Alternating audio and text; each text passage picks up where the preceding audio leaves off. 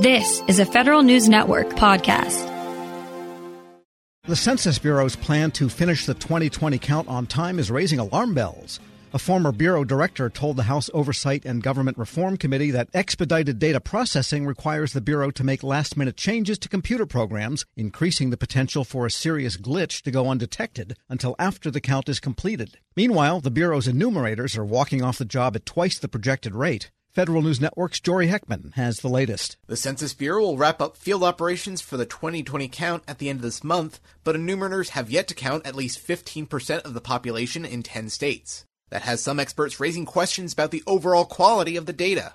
Senior census officials said earlier this summer that the Bureau was already past the window of being able to complete a decennial count by December 31st. That's the statutory deadline for the Bureau to submit apportionment data to Congress.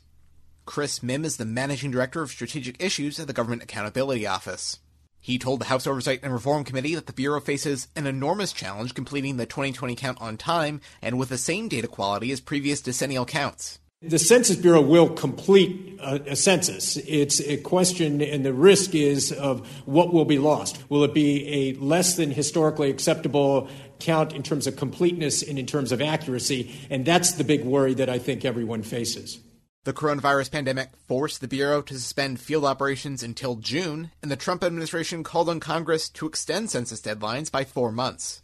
The House included that provision in one of its pandemic spending bills, the HEROES Act, but the Senate has yet to take action on extending those census deadlines. Absent that legislation, top officials at the Commerce Department instructed the Bureau to find a way to still deliver that apportionment data by December 31st. John Thompson is one of four former Census Bureau directors that supported plans to give the agency more time to complete the 2020 count. He warns that a shortened time frame for data processing won't give the Bureau enough time to run computer programs like they planned.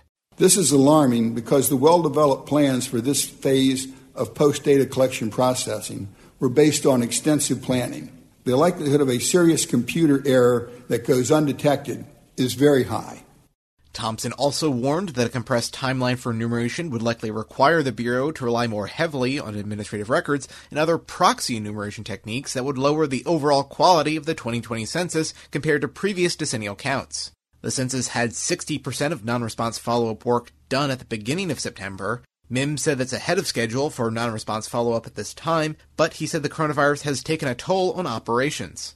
In some cases, sir, it's just a, almost a perfect storm. I mean, in, in the sense, certainly the, the pandemic has wreaked havoc on the, the Bureau's uh, ability to, first, in terms of recruiting people, they're having also problems with turnover. Their turnover estimates were about 10% would come into training and then not actually then begin work. It's actually running a, over double that. They're also having trouble, obviously, with people being willing to open the doors. The big challenge that we that the Census Bureau runs into is, is again getting that last kind of couple of two, three percent of the population. Meanwhile, the Bureau is looking to close out its non-response follow-up. That's a final attempt to gather basic information on households that have yet to respond. That might only be rudimentary data, like whether a household is occupied or not. With that in mind, Mihm said that giving the Bureau more time to complete the count would lower risk without sacrificing accuracy.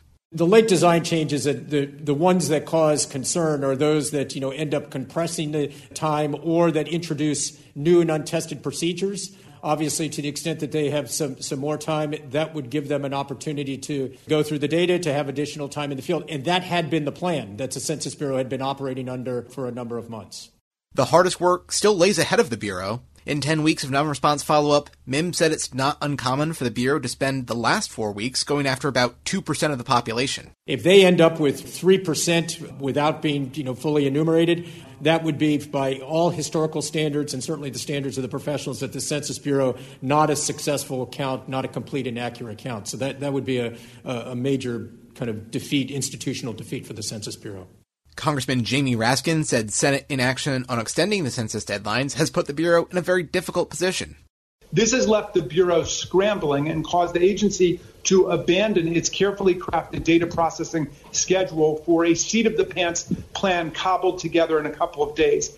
Despite the Herculean effort of an army of enumerators, there's still a shocking amount left to do to meet the constitutional mandate. At least 15% of households in 10 different states had not been counted. Those states include Florida, North Carolina, New Mexico, South Carolina, Louisiana, Arizona, Mississippi, Montana, and Georgia.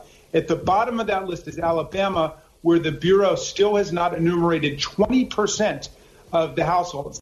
To complete the count before the end of the year, the Bureau has compressed the timeline for subject matter expert review and software remediation. But Thompson said that's an essential part of the process. So it's very important that they carry out this operation because that's one of the ways in which they find that there are errors in their computer programming and then they fix those errors. If they don't fix the errors, they could be with us for quite a while.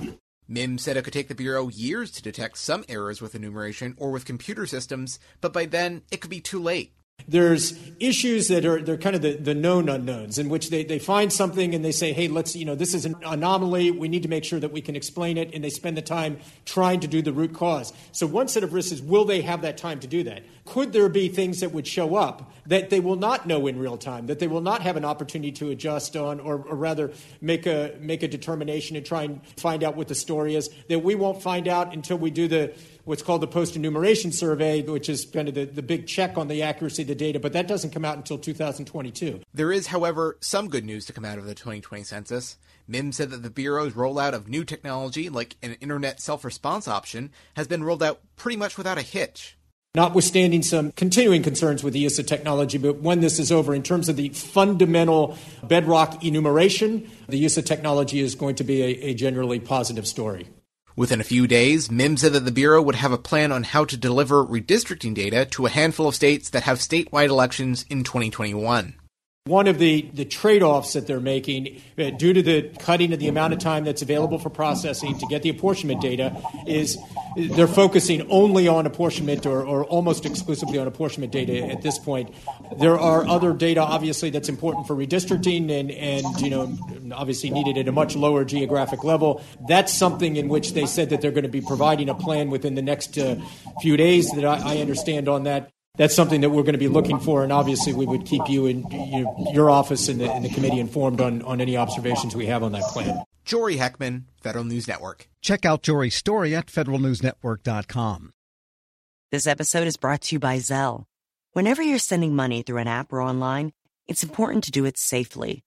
Here are a few helpful tips. First, always make sure you know and trust the person you are sending money to. Second, confirm you have entered their contact details correctly. And finally, if you don't trust the person or your recipient is rushing you to send money right away, think twice before sending money through an app or online.